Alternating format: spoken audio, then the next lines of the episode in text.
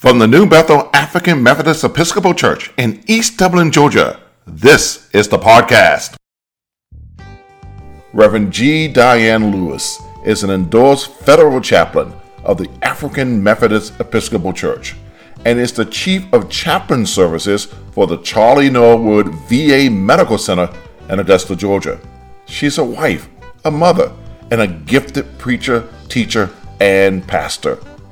Reverend Dr. Lewis joins the podcast as we discuss her career, her faith, and how to minister in a hospital setting in the middle of a pandemic.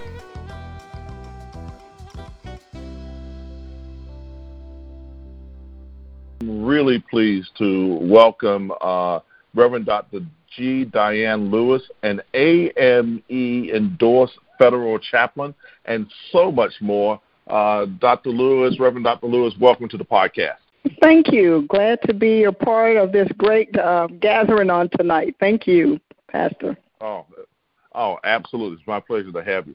So, one of the reasons I wanted to have you on the podcast is my opinion of you, watching from afar and, and look, and sometimes close up, is that you drip with leadership. I mean, just all the things that you're involved in and all the things that you do. So let's first talk about what is an AME, African Methodist Episcopal Church, endorsed federal chaplain. How does one become that? What what is?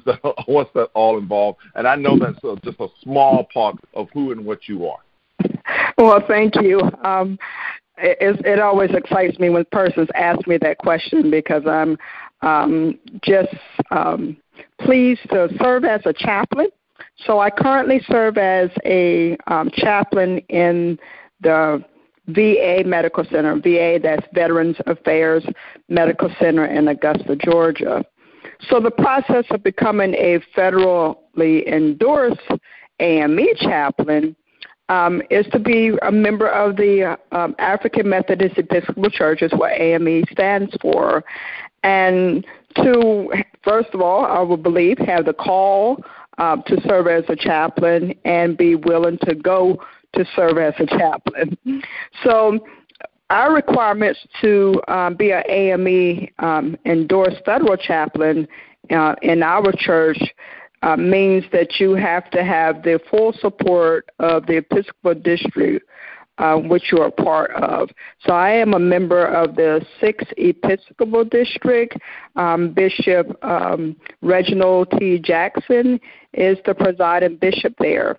So you have to have an endorsement from the bishop who says that this person is capable of carrying out that responsibility, and I believe that person would be a good candidate.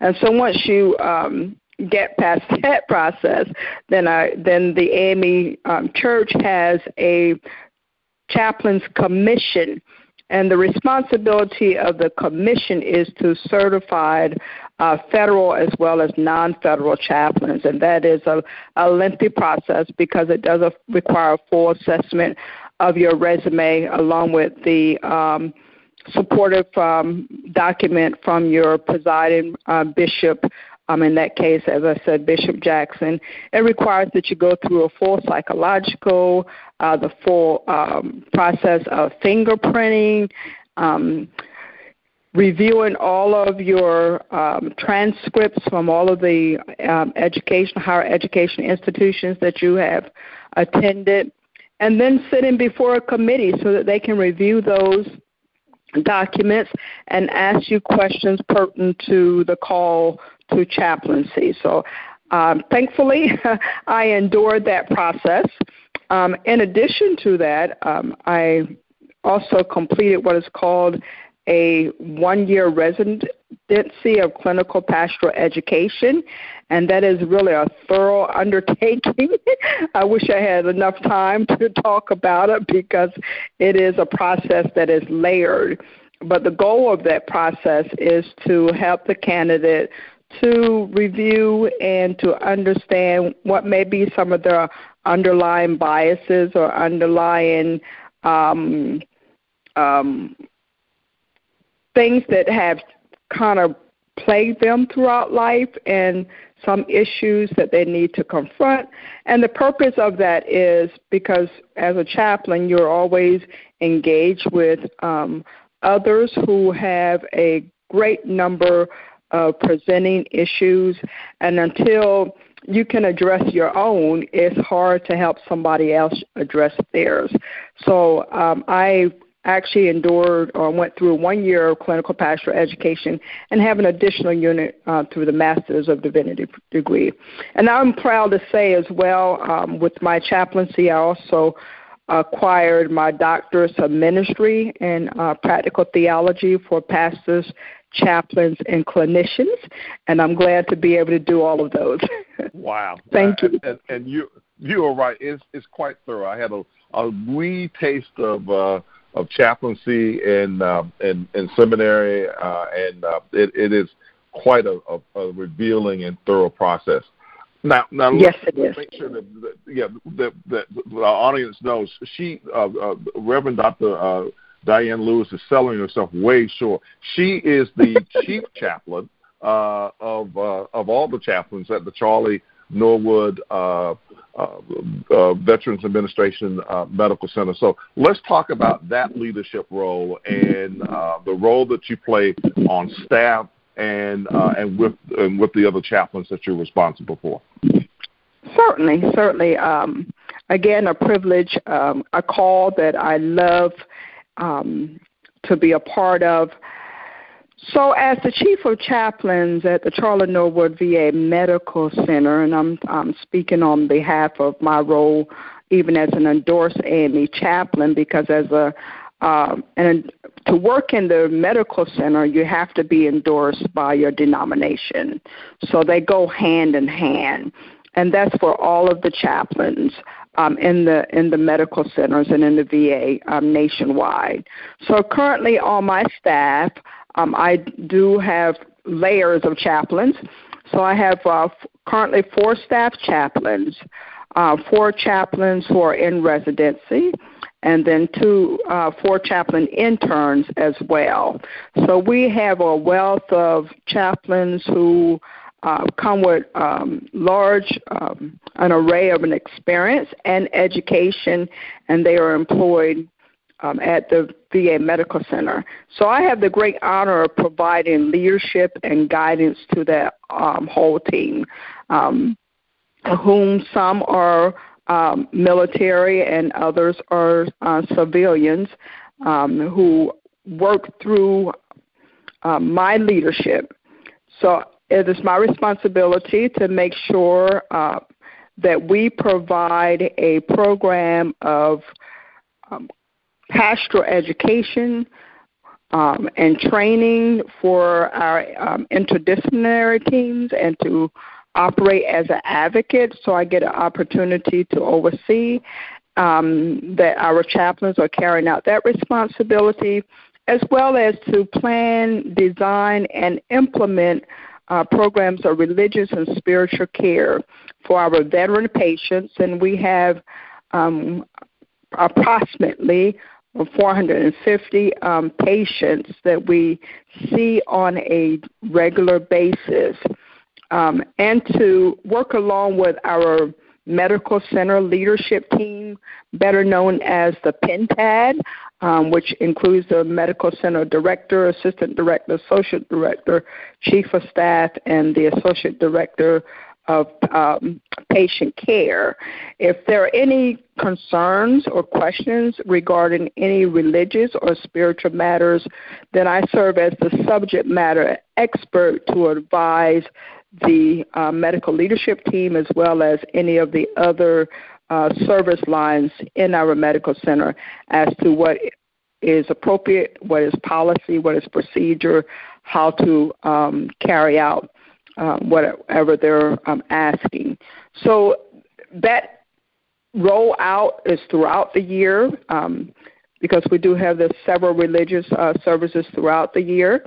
Um, currently, all of my chaplains are, are Protestant, um, but we are seeking to have a Catholic priest who would um, operate as part of our team, and we have um, verbal contracts with other faith groups in the community to make sure that we provide the uh, pastoral care as desired and um, needed by the particular patient. And so I get get the opportunity to oversee that as well as uh, sometimes to teach. We have a class, so all of our residents and interns, a part of their training includes education, and so I get the um, opportunity to interview um, candidates, um, to help to select those candidates, um, and to educate those candidates through the process of didactics. Um, so I enjoy the leadership that I provide to the medical center and to our chaplain staff. I um, myself think I have one of the best staff around, and I do contribute that to um, the leadership because I believe in being um, very supportive of my chaplain um, group and um, helping them to be the best chaplains they can be and to provide the best pastoral care and ministry that we can provide for our veteran patients. Um, we also provide that service to their families and to our staff as needed. And so we just try our best to make ourselves available uh, wherever we need it um, for the cause of ministry.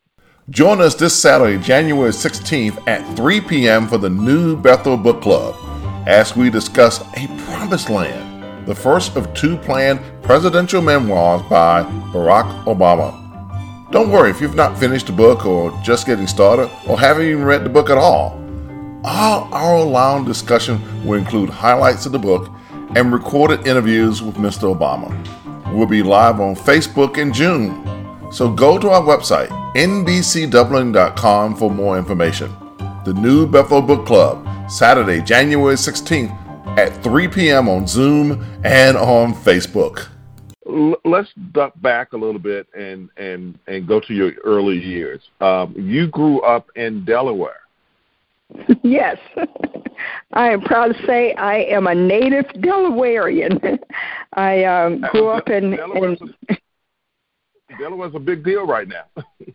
Yes, it is. I'm proud to watch TV every day and hear Wilmington, Delaware mentioned, and hear uh, President-elect Joe Biden's um, name mentioned, a Delawarean who um, I met many years ago, even as a, a youngster growing up in the AME church.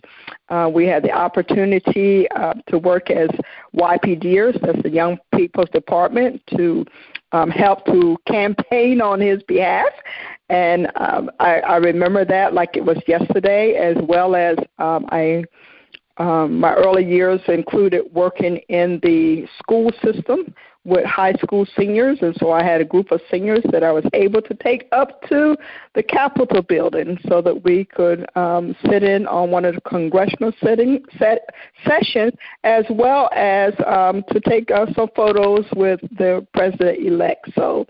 Uh, great history from Delaware. That's where I was born and raised um, in Sussex County, Delaware. But I've lived in each county uh, through ministry, uh, which moves us around. Mm, All of wow. my schooling, uh, my early years are from from Delaware. So I graduated um, high school from Central High, um, High School, which is in Georgetown, Delaware, and attended um, historic HBCU, um, Delaware State. It was Delaware State College then, and it's now Delaware State University. Um, and so I'm proud to be a, uh, a graduate of that great HBCU and to provide ministry in Delaware. That's where I began um, my ministry and call. Um, I've served a, a total of about 26 years in ministry, but most of those years were um, in the churches um, and throughout Delaware. Wow, wow. Now, and, and yeah. you have that in common with our with our bishop, Bishop Jackson, is from Delaware. Yeah, and is also a proud graduate of Delaware State as well. So, so, so yes, is, I've I've, I've known Bishop Jackson all of my ministry as well, um, and I'm honored to be able to serve under such great leadership as Bishop Jackson. Um, as a native Delawarean, we have uh, members of our um, of our state uh, who we are super proud of, and he is certainly one of them. That that is great. Well, we're glad that Delaware has loaned us uh, both J- Bishop Jackson and you, uh, and, and the leadership that you brought to us. Now, I also understand that that your husband is a presiding elder in uh, the state, uh, uh, serving uh, the district in Alabama. Yes. Yes, my husband um, is a, a presiding elder, which means he's middle management between that of our higher um, uh, leadership, which is our bishop, to the um, local district, uh, serving the the congregations and overseeing um, churches. So he he has uh, 23 um, pastors um, that he oversees in the area. Several more churches, as some of the churches there are circuit churches, meaning there's multiple churches under one pastor.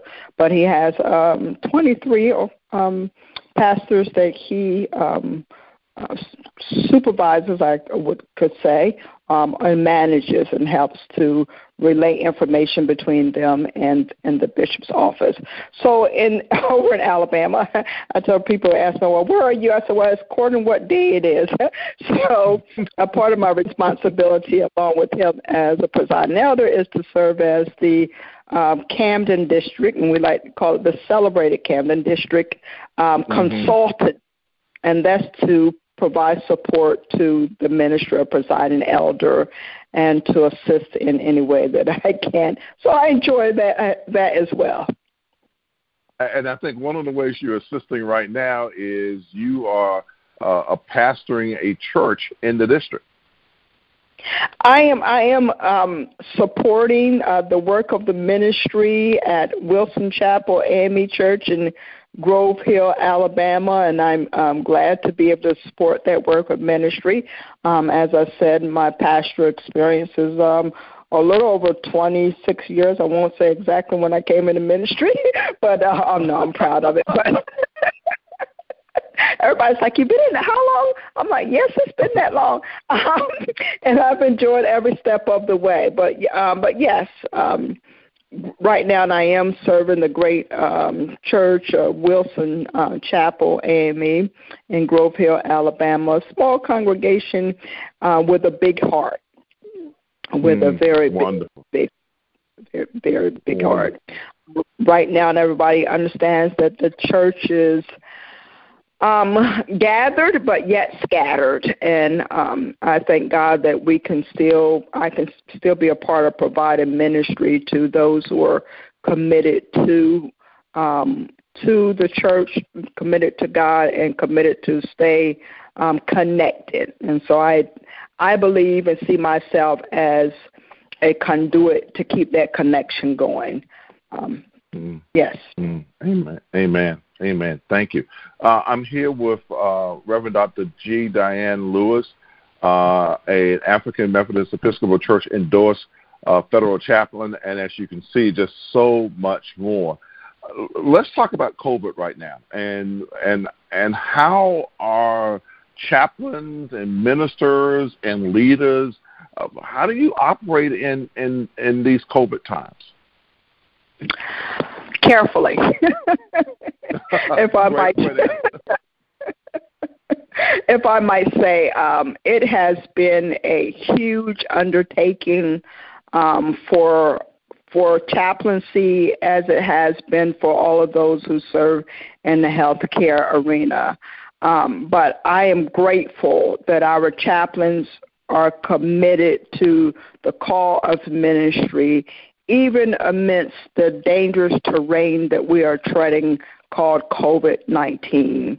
Um, working in a medical um, medical facility in a medical center where there is uh, patients on a daily basis um, has really been a great undertaking um, for my chaplain department. I mean, when the pandemic first occurred um, last March, it was a whirlwind um, that we were not expecting, um, but we we had to act quickly, and and we did to make some major changes to the process and the way that we were used to doing ministry. It was you know it was like a scrambling, let's try this, let's try that, let's not do this anymore. We can't do that anymore, such as the gathering of our patients in our chapel um, as you have experienced from other churches in the community. Um, we, we, we could not do that, and we still have not returned to gathering in the chapel. Our chapel service, services are virtual now, and so that was a big change uh, for us. Um, and to think about all of the layers that go with that, we think in a general general scope as okay, we're not going to meet as uh, as a congregation in a chapel, but how do I still provide ministry to those who are sheltered in, especially since a good segment of one of our facilities um, is community living centers or nursing homes, to be able to connect with those patients and to continue to provide them some spiritual support, which is really, really grave at this time because persons are, are feel fearful and hopeless and they're away from their families. But um, how can we bring them a sense of comfort and peace and keep them safe as well as to keep all of the chaplains safe? So that's um, it's been an ever changing process to get that done. I, I gratefully we have done it safely um, with our chaplains. Um, when the pandemic first started, we sent our group of residents home just to complete their education um, virtually with their educator, so they were on telework assignment, and then to provide some clinical training, we were able to get them um, back on board to provide uh, what we call telechaplaincy, and that is to call basically to check on uh, family members of veteran patients who were quarantined or sheltered away and could not be seen. And we still continue that ministry today. And so we really had to reinvent the wheel to come up with different processes. Um, thankful to our National Chaplain Center as well as other um, chaplain cohorts around the nation. We were able to connect and to share ideas and talk about uh, what works and what doesn't work and what to try. Um, so that was a, a process that we did um, on a weekly basis for a while, just so that we can out, could iron out all of the kinks. So I can't say that the fabric is smooth right now, but I can say that we are still providing uh, ministry even in an acute COVID environment. Um, and my fa- my my heart goes out to all of the uh, family members of loved ones who they haven't seen in almost a year, and um, family members of loved ones who um, we have lost um, down through these last um, 10 months and it has been it has been a whirlwind but because we believe and because we trust in God, you know, we we continue the work of ministry and we will and we will not will not stop. Mm, amen. Thank you. Thank you so much. Uh, as, as, we've been talking about, I, have been uh, God has kind of led me to, to talk about leadership this year. Uh, we've seen what bad leadership looks like, and uh, over the course of the last several years, uh, now hopefully we're in a dawn where, where we'll see what good leadership looks like, not only at a national level, but certainly through things that you and your husband and others are doing.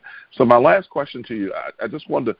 Uh, one of the things that Jesus did was he, he did take rest. He did get respite. He did uh, leave away and have some time for reflection and rejuvenation. Uh, how what do you do? How how do you get that uh, rejuvenation? oh, good question. I I tell you, this pandemic, um, I I for myself, it has it, it's it's been it hasn't been difficult, but it hasn't been easy either. Because even as much as we say that we're rest and and get peace when we're away from it, it's still with you. So I I can confess myself, you know, probably for the first eight months of of this virus, and which has been most of it, uh, my sleep patterns have changed drastically, and I'm aware of that. And so I try to um, do things to rest. Of course, we're very limited right now because of social distancing and many um, places that I would consider going to rest are not um, currently open. Um, but because I believe in rest and self care, and I preach that and encourage other clergy persons to do that, I'm always mindful to do that myself. So, what I like to do to rest and relax is um, really just to get somewhere and not do anything. um, I don't need to exercise to relax, and I do exercise to use that as a means to relax. Um, you know, uh, sometimes I read a book as a means um, to relax or find something on TV, um, comedy um, as a means to relax. But I think the best way to relax is just to sit and rest and meditate because the mind, the body, and the spirit needs it so that it can re-energize, rejuvenate, and to move forward. So I I I, I appreciate those times when I when I can clear my mind, clear my schedule, um, and just set aside that time and pretty much not do anything um, and just rest.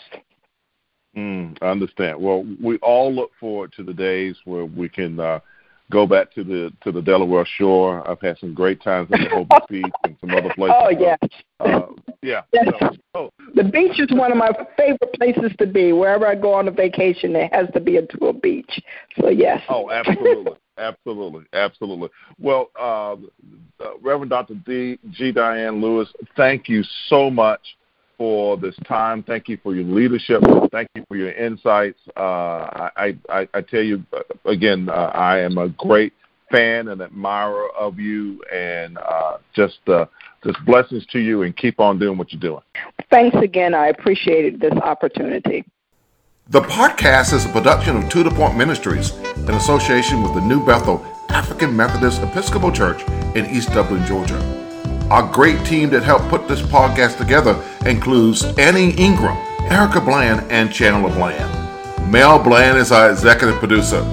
NBCDublin.com is your 24 7 worship center for New Bethel. There you'll find sermons, blogs, podcasts, videos, and commentary. I hope that you'll check it out. I'm Marvin Bland, and you've been listening to the podcast. And the next time we upload, blessings, peace, and love.